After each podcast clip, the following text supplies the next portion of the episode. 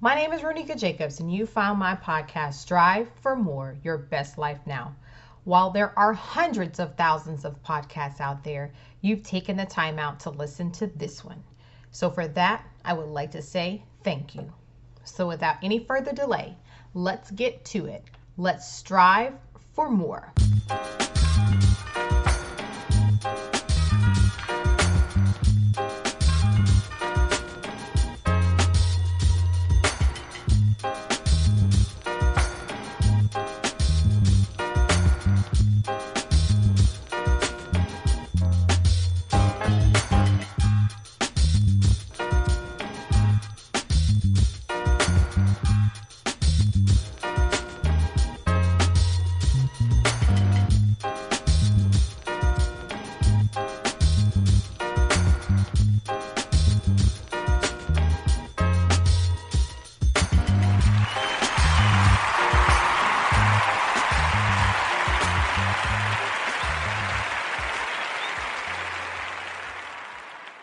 My next guest, Russell Thackeray, is helping people strive for more in the area of organizational leadership and development.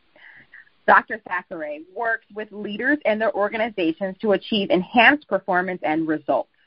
By aligning culture, leadership, and people, he can spark, design, and embed change that creates organizational resilience. The result is a reduction of personal drama and an increase in mental and emotional personal resilience. In this episode, he will explain how improvement and accountability of process, relationships, finances, and systems is achieved as a reduction in burnout for both the organization and individuals. Hi, Russell. Welcome. Thank you so much for being a guest on my show. How are you? Hey, thanks very much for having me. I'm very much looking forward to our, our conversation, and I'm really good today. It's chilly and a crisp autumn day, so uh, I've got my big I've got my big cardigan on. I'm just looking forward to a good conversation. Oh, I'm so jealous. So over here, because I know you're you're in Ireland, correct? Well, I'm in the UK, actually, south of Oh, between UK, okay. in a place called Southampton on the south coast of England.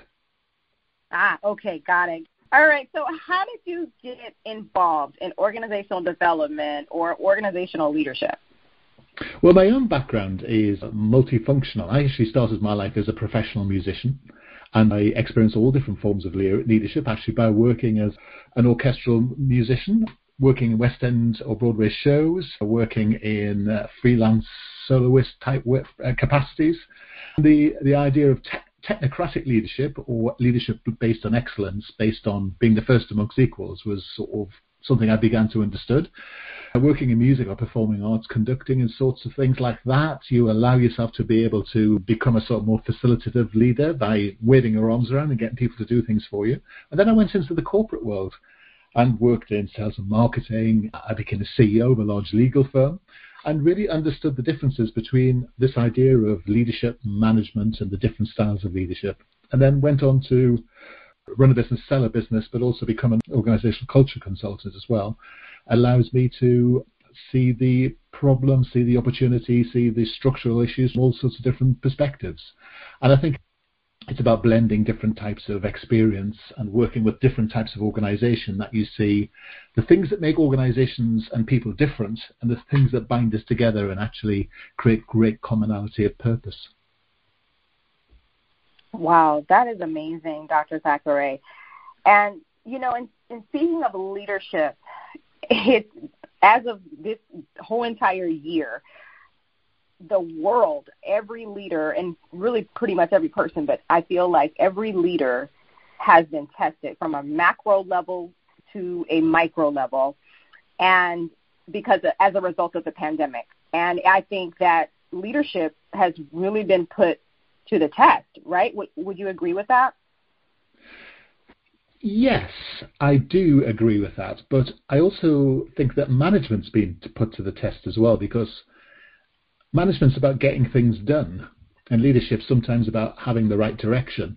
And you might argue at the moment that in, we're in the middle of a crisis, and what we actually want as leaders who can use their ingenuity, their people management skills to actually get the best out of people sitting in front of them and get them to do the right job. And sometimes you have people who are in our country who are furloughed, who have been moved to one side. And actually, what you have is a lot of people who are left doing the jobs of many others, and we have to get greater productivity from those people. And so sometimes we have to recognize as a leader that we have to also throw ourselves into the mix as well and get on and roll our sleeves up and do the job ourselves. And, and I think never more have leaders needed to be more flexible and more adaptable. And I think the, the traditional view of leadership has been this somehow this esoteric, high flying, almost theoretical role has actually vanished and has become much more practical in a sense. I think that's probably, in fact, the, I'm writing a book at the moment. It's going to be called Fluid Leadership, and it's this idea you've got to be able to sometimes set direction, but sometimes you've got to be able to get down and get into the trenches with the people around you and and fight the fight the battles with them as well. You can't afford to be standing on the side sometimes directing operations all the time. Well, I would agree with you, Russell, because as you know, I shared with you that I'm an assistant principal in a school. And, you know, the frustrations that I have received from our educators, our teachers on campus have been, you know, the frustration with the internet connection, trying to navigate a blended learning model with students coming back and, and but some students remaining online, the the technical structure, the technology, you know, failing yeah. and trying to keep that current while trying to maintain a rigorous academic curriculum.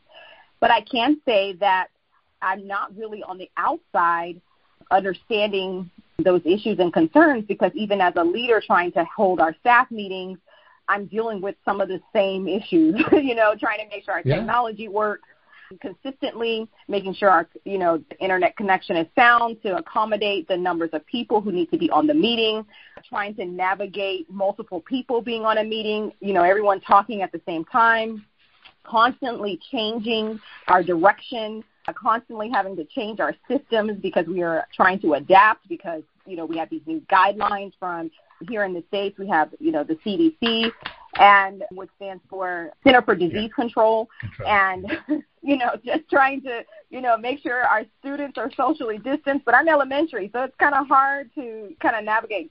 Students wear the mask, not wear the mask, but yes. Yeah, so I can say leadership as well as management, and just your I I totally agree with you that I I really have, and along with my principal, we really have had to have the ingenuity yeah, to get the best out of our people because they are stressed. they are stressed. Yeah. It's marvelous in a funny sort of way because we might argue that actually we were due a recession because you know the cycles of the market often say that you know you know what every eight years economically there tends to be a slowdown in the marketplace and we were seeing slowdowns in retail as the internet started to really sort of show its mettle in terms of online retail and such like. We also saw online learning taking off. And, and what COVID has done is actually taken about three years worth of change and just simply condensed it into four or five months. And actually, what we're now yeah. seeing, certainly in our country, is a recession, potentially even a depression. And actually, great leaders are sort of forged in the heat of battle. And I think what we're going to see is a real divergence, no, a real sort of separation between those that make it, those that get it, and those that fall by the wayside. And I think what we're going to see now is that some of the learning that we've been propagating in our world in organizational design and behavior, such like for the last 30 years, it's sort of broken and it's not really relevant. And we're going to figure out this next stage together. And actually, those people that do are the people who are going to really drive things forward. It doesn't matter. And the, and the sort of democracy of that is it doesn't matter if you're 18 or 19 and you're fresh into university or college, or if you're 73 and you just had a brilliant idea. I think now is the time where ideas are, can really start to take hold because because actually everything's everything's condensing, isn't it? Just as you say, the internet's changing everything.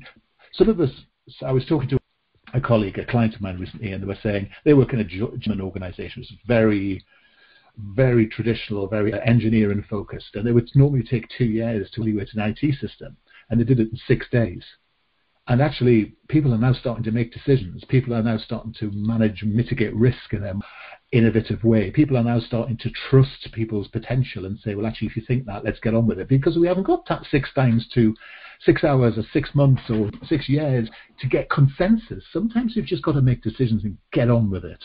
And I think sometimes I think we're now going to start seeing the return to this slightly more exciting time of leadership. I know we're being forged in difficulty, but actually that's sometimes where the best changes take place. You look at all the recessions, depressions before, and periods at the end of wars, end of other pandemics, and great innovation can come from that. So it's also, whilst it's a time of pressure and stress, it's a time of great hope as well. Wow. Thank you so much, Dr. Thackeray, and for your perspective on that. Now, COVID aside, worldwide pandemic aside, how does a leader determine or assess that their organizational structure is broken or it has gone awry? Of course, the people within it, that's their employees or their staff or their team, of course, they can feel it, but for whatever reason, the leader sometimes cannot feel it. Yeah. So, what are some yeah. key signs they can look for? Well, the first thing is that uh, the structure is not delivering the, this, the change that's required. So, if you think about it, an organization sets a strategy and then it determines a structure and then it fits its people into the structure. What happens in most organizations is that after a while you've got lots of different people, and actually the structure has now become the sum total of the people that you have, and it doesn't always meet the needs of the strategy. And if you think about it in the traditional sense, every single year people's targets go up. There's usually actually a revenue increase or a cost reduction target or a, a learning increment, or you know the the world gets you know more uh, faster, quicker, slicker every single year. And so what you find is that the strategy is not being achieved. And so we have to lean the organization, we have to make it slick, we have to make it that the processes work more efficiently. And what you'll notice is that the structure is getting in the way because people are doing the wrong jobs in the wrong way. You usually find that people are getting miserable and because actually what's happening is that they're no longer actually doing the jobs they thought they were doing because often what we find is the structure is evolving slower than the people and the actual jobs that they're required to do. And then someday, you know, one day you wake up and go, hey, a minute, you know, I'm a grade six and I'm doing the job of a grade three. So when did that happen? You know, I've looked at my job description, description recently and, you know, why am I reporting to this person, not that person, because I never see them. And, you know, so you, you get these discontinuities with people and the and their need to and their ability to actually just deliver what they have to deliver. Yes, no, I couldn't agree with you more. So then, what are the key components to a well run organization? Well, now there's a question. Pretty well everything's the same, isn't it? You need to have a clear idea where you're going. You've got to be able to sort of scan the horizon to know where you're going. And then you've got to be able to seize an opportunity, create an organization that allows you to actually have the slack or the capability to get there and you've got to have the people, systems, and processes in place to be able to do what's necessary. And then critically, you've got to evaluate your results. Just check that what you think you're doing is taking in the right direction. And I mean, and if you don't have any of those pieces in the right place, you you won't be doing well. If you've got the, the business model that fits the wrong mar- market, you've got a problem. If you've got people who have insufficient skills, you've got a problem. If you have archaic processes that don't allow you to maximize what's going on in the marketplace, you've got a problem. So you've got all these these moving parts. It's a bit like a kaleidoscope. I don't know if you have a kaleidoscope where, where you are, but it's like a long tube with bits and pieces floating around. And if you hold it up and you jiggle it around, eventually a picture comes into shape. And and, right. and that's what an organization's like, isn't it? It's like a bunch of moving parts that when they all click into shape, suddenly the whole thing works. And and that's what and, and interestingly enough, is of course often one of the biggest component is just the people element because you need leaders who are moving forward, leaders who are developed, and leaders who are not so terrified of making decisions that they can actually get on and do the job that they're hired to do. And that's a problem because in many organizations, leaders are critically disempowered by the organizational structure, or by the shareholders, or by the contacts in which they're working. No, I couldn't agree with you more. That that yes, when things click into shape, everything does work and it works really well. So then, in that, how do you create a sound vision or a strong mission for your organization? Because I feel like if you set the the vision, or and everyone knows what is the intended vision or mission of, of the organization, I mean, I think that's a good starting point. So how do you do that? This is a great question because I think this is one of the one of the things which we're which I think in five years' time we won't be talking about anymore because I think this is very much. I mean, this this idea came out of business process reengineering in the 1990s. This idea of mission and vision, and and it was part of a strategic planning model. And I think you know ultimately an organisation has a purpose. Now, organisational purpose has sort of changed and originally, organisations were there because actually they were they were a way, an efficient way of maximising shareholder revenue, weren't they? You pumped your money into organisations, you got a great return. But now we've got the rise of the social enterprise. We've got the rise of very many more small businesses. We've got the rise of blended businesses, which which a collaboration between the stock market and the community. Sometimes you've got community charitable organisations. And I think this idea of purpose is going to come back to the fore, and it's much more a clear purpose based not on what the return is from the organisation, but actually what the organisation's there for. So, you know, what you're trying to figure out is what's missing if you don't have that organisation. And I think most organisations don't think about that. They actually think very grandiosely about what they're there to achieve. But actually, who cares? I mean, lots of people can achieve that. And so what you're attempting to figure out is if we weren't here, what wouldn't happen? And if we weren't here, what wouldn't happen in a way that only we can do? We need to go back to this idea of what we originally called core competence, which is the thing that sets us apart from everybody else. And core competence has been corrupted by organizational development to be the thing that makes us the same as everything else. Organizations, by their necessity, by their by their very function, are about creating difference from somebody else. Now, in some areas, that's not true because, of course, you might find in your world that actually you want to be very similar to other schools in different areas because you have shared communities of practice, and so you all want to get better together. But in the, say, retail sector or automotive or manufacturing or pharmaceuticals, you are very much looking at what sets you apart, what makes you different. And so I think we're going to move away from these very mission statements, which actually have usually been created by consultants.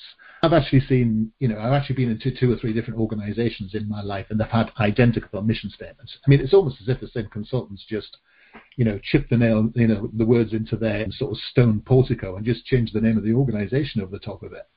And I think we've become bland because we're all using tools like visions and missions. We need purpose and how we're going to achieve it, and let's just simplify things and get there what the internet's proved to us is that the, the half-life of organizations is going to be very, very much quicker than, than it's ever been before. And so we really need to innovate faster and get away from this grandiose idea that we're going to be here for the next 50 years doing the same thing in the greatest way possible. Actually, part of what we've got to do over the next couple of years is just survive. And that's exciting, isn't it? How exciting is that? You know, maybe the no, it actually the, is just staying above water. yes. Yeah, I mean, I mean, how many how many really worthwhile organisations are going to go out of business? Are they going to stop trading? Are they going to stop, you know, deli- you know, operating because actually they just they just weren't ready. You know, they're just not. They're just too busy worrying about visions and missions instead of just saying, you know what, we just have, it's the old idea, uh, you know, sit in, in, a canoe, you don't really need to worry direction, you know, which direction you're going. If you've got a hole in the bottom, you just got to, you know, get the water out faster. And then one person's got to be thinking, actually, how do we think innovatively about what we do about this? And then but you don't need to be thinking, where am I going six months in the future? Sometimes, I mean, someone does, obviously, and, and it's different, isn't it? If you're running a small family firm, and there's you and three brothers and your wife helping you, whatever it might be, it's different to being a pan-galactic PLC. And I think sometimes when we use terms like visions and missions and purpose statements, you know, stuff, it's often the preserve of, or the preserve of big organizations. You know, if you're running a small engineering firm, I've got a friend of mine who's just set up a business making brownies. She's not the slightest bit interested in all those things. She just wants to make a great brownies that no one else can make, and then she wants to sell them, and she wants to make people happy because they're eating her brownies, and she's just quite like to keep her head above water because really she runs a school, but the school's not open, so she's turned her hand to something else. That's so inspirational, I think. Yes, I can totally understand that. With my Strive for More podcast, that's kind of what happened with me. I started out as a solo cast and I was just doing episodes by myself and then the pandemic mm-hmm. happened and I'm an extreme extrovert. so I couldn't ah. interact with people. And then I started hosting guests in June and it has brought just you know, something out of me that I didn't even know existed and was there. And I have met wonderful people such as yourself and all around the world and you know I have brought, as in a sense, since I'm an educator, I had still I'm still educating people, right? I'm helping to have I have this conduit to help people learn things still mm-hmm. and motivate them at the same time. So, and I, mm-hmm. I appreciate you being a part of that. Now, I know a couple of people have opinions and perspectives on what leadership is and what's the best thing that a leader can do for their employees or their teams. So, I, I'm very interested in your perspective on what's the very best thing a leader can do for their employees or for their team? That is a great question. Now, I'm not going to say it depends, even though it does. But you've got to decide where you're going, you've got to get out of the way, and then you've got to give people feedback. And for me, leaders rarely do those three things. They very rarely know what they want. They very eh, they spend far too much time interfering and micromanaging, and they don't say what needs to be said because they have this quite peculiar modern fear of hurting people's feelings. And that, I think, is the simplest way I can sum that up. Wow. I I know that feedback is the area where I struggle in. I know the direction, you know, and I don't mind getting out of the way, but then remembering to give feedback and and not necessarily remembering to give feedback, but the timely manner in giving feedback because so many things are always happening. And I know for me, I, that's an area where I've got to get better is in the in the timing of my feedback because you know it it is really impactful and it really means a lot because sometimes the time and the moment has passed to give the feedback and it's no longer relevant. Yeah, and and someone's judging you because you have you have deprived them of the feedback. And I think a lot of managers worry that feedback is difficult, which it isn't, which it is uh, wrong or is going to be taken badly, which is very rarely is. And I always think of four types of feedback audits you could run. So, so the first one is, you know, what challenging feedback have you had or have you given to stretch someone to do better? Because actually, lots of people think that feedback is always a negative thing, but actually, the challenging thing is about how do you get people's potential and really, really push them. So what I've found in my life, more people bored to death than scared to death at work. More people rusting rather than stressed. And the signs of rust and stress are the same. More people have unexploited potential than over overworked potential. People are often overworked because they've got too much to do that's boring, repetitive, and dull, than actually because they're overly stimulated. So that's a great question to ask.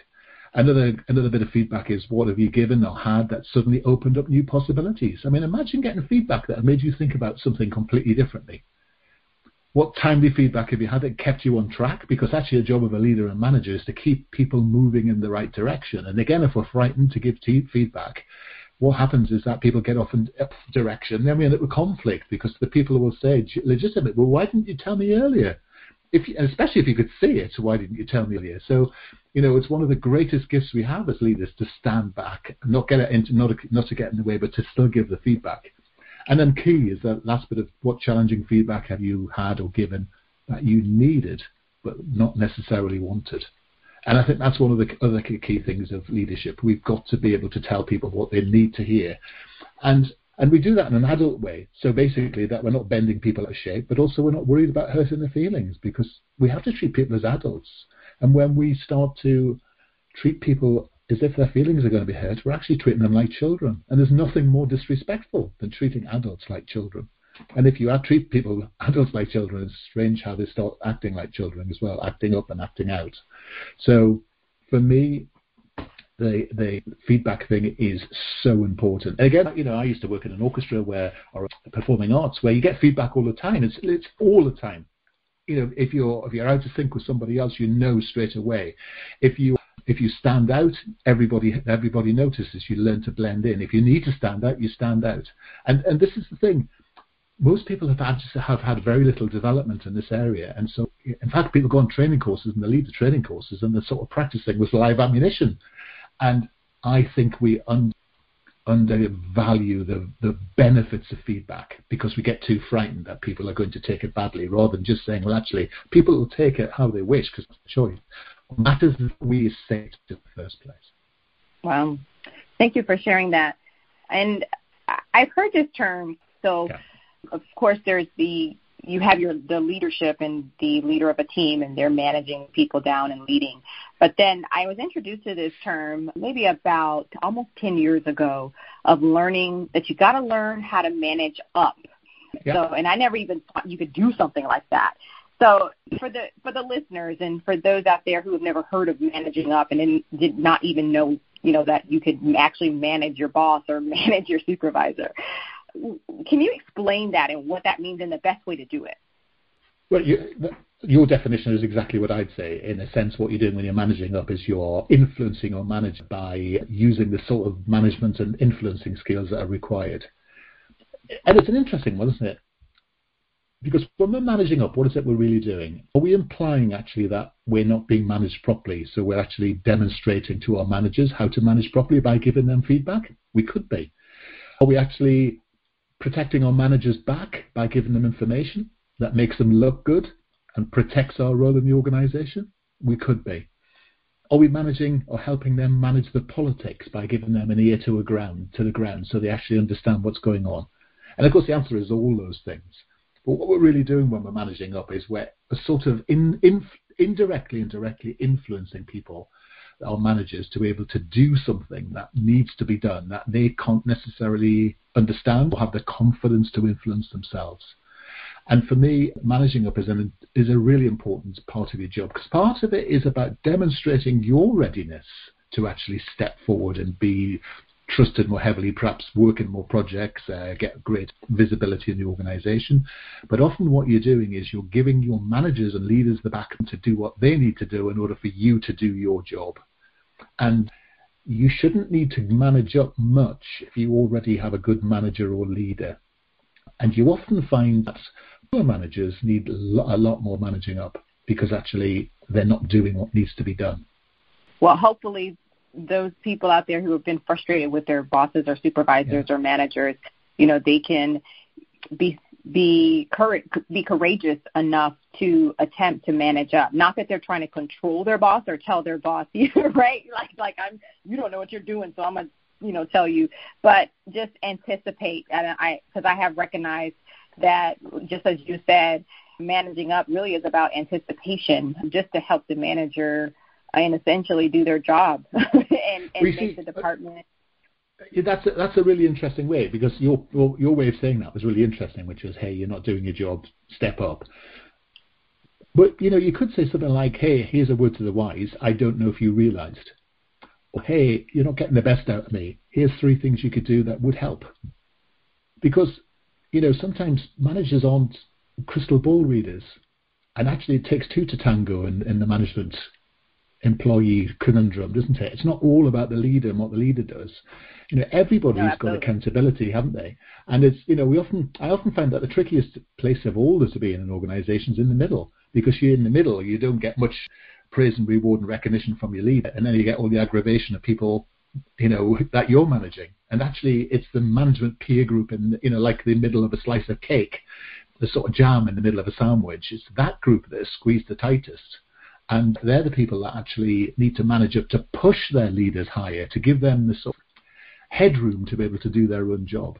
So there's no harm in saying, hey, let me tell you something you might not know, or hey, this is something you could do that would get more from your team. Because actually, if someone said that to me, I'd listen. But if someone said, "Hey, you do you don't know what you're talking about," and you know, I'm gonna let let me show you how it's done round here, I might be tempted to stand back and say, well, there you are, rush through that doorway angels fear to tread and see how that works for you. I can understand that. Now, in organizational structure, one of the downfall and destruction of organizations is conflict. and it can just really dismantle a really great organization. And I mean, you know how sometimes tiny disagreements or misalignments can turn into huge ones and just really tear yeah. things apart. So, what are some strategies managers can use for conflict resolution before it gets too out of hand? Well, first of all, I think conflict's great, but it depends on the type of conflict you're talking about. So, if people are punching each other in the face at work, that's not useful conflict. But for me, if you have people with different views, different opinions, different perspectives, you're going to get disagreement. And creativity comes from that sort of disagreement. Professional disagreement is very, very healthy. So, for example, I once remember working in a in the media, and it was it was 4 4 p.m. in the afternoon, and uh, it was a newspaper, and the newspaper needed to roll at 4 p.m. So then all the presses started running. This is a while ago, and then the distribution network started rolling, and and two people were arguing over spelling of one word on page 37 of the newspaper. And there was a heated row. They were standing two inches apart from each other and screaming at each other. And uh, one person made a decision, and then boom, they both walked away, quite happy, no animosity. And I said, How did that work? He said, Nothing we said was personal. It was purely professional difference. And I became quite interested in that idea. And actually, for me, I measure organizations, I measure the amount of diversity they have on the amount of positive conflict which is going on. Now, here's the thing. When conflict gets personal, if I start calling you names, well, I'm treating you like a child. If I'm treated like a child all the time, then you're going to take more of my professional challenge as a parental sort of insult. So actually, if you're getting that sort of pushback, what it's telling me as a leader is I'm treating you too much like a child and I need to help you grow up. Diversity, conflict is good and we need to stop talking about it if it's bad. What we just need to watch out for doesn't become personal. I mean, your statement before was, hey, you're doing a terrible job, you're a terrible person. You know, that's going to get conflict. Hey, this is what you're doing, which is affecting me in a negative way, is a different conversation. How can we, you know, what can you do to change that? Let's have those sorts of conversations. Let's start stepping up and actually talking about the differences in our teams as well as the similarities. Where, you know, if we've got to have this white hot heat of creativity coming, we're going to have to harness that conflict. We're going to have to get much more comfortable with people disagreeing. And here's the problem. You need resilience to do that. And we sort of bred resilience of the workforce because we've come to a situation where we all have to be so happy and so careful and so non-confrontational, but we've lost that innovation and natural human ability to disagree politely. I mean, I see it over here in the sort of political de- debates which happen. I've very, I've seen it very much in what's going on over in your part of the world. Is that we have people who stand on one side of a fence and yell, and another people stand on the other side of a fence and yelling at each other, and all we do is yell. We don't step forward and listen to each other's perspective and go, do you know what? Given that we both want the same way, how do we actually begin to combine some of our sort of core strategies and move together? So we can use difference to drive us apart, and we can use difference to drive us, uh, pull us together. And what matters is the person in the middle who's not frightened of having the of having those robust conversations. And my own personal view on this is that we need to stop calling conflict a difficult thing. And as soon as we begin to do that, we start to re-empower ourselves to say, okay, then if conflict's just about difference, how do we manage that difference? Because real conflict is actually about punching each other in the face. And really, that doesn't happen that much at work, really. I mean, it does some places, but, you know, there aren't not many of us who are boxers. right. Well, if it does ever happen to any anyone out there, any of the listeners out there, well, hey, maybe that's not the place where you need to be working. that's okay. Well, Dr. Thackeray, you know this has been an awesome, awesome conversation. I hate to you know see that we're out of time, but I do have one last question, and that question is: Who is your favorite superhero and why? Well, my favorite superhero is number five let's just say he can travel in time. And what could be better than that? Absolutely. Absolutely. Well, thank you so much for your time. I really appreciate you. Can you do me a favor? Can you take the time to let everyone know how they can seek your services for, you know, organizational coaching and organizational leadership coaching in any of your workshops? That's very kind, yes. well, my website is qedod.com. QEDOD.com. You can catch me on LinkedIn at Russell Thackeray. I have my podcast as well that's called Resilience Unraveled, which is all about the subject resilience and burnout. And they're the best ways to get in touch with me. And you're always welcome to drop me a line. And I'm always happy to, if anyone's got any simple questions that they just want a quick um, response to, you're more than welcome to drop me a line, drop me an email, have a conversation. I'm out there on social media the reason I'm out there is to help people that need a quick answer to things. So do feel free. Well, that's amazing. Any last words of encouragement for the listeners as they strive for more? This is our moment. This really is. If you're a leader, we're going to look back on this moment in five years' time and go, look at what we did, look at what we achieved. We took risks. We didn't get daunted. We didn't talk ourselves down. We didn't disable ourselves by telling ourselves how broken we were. We all clubbed together and we made great things happen. This class, this class of 2020, in five years' time, will be looked back on as the defining moment of a generation. And we were part of it. So let's go out and do it.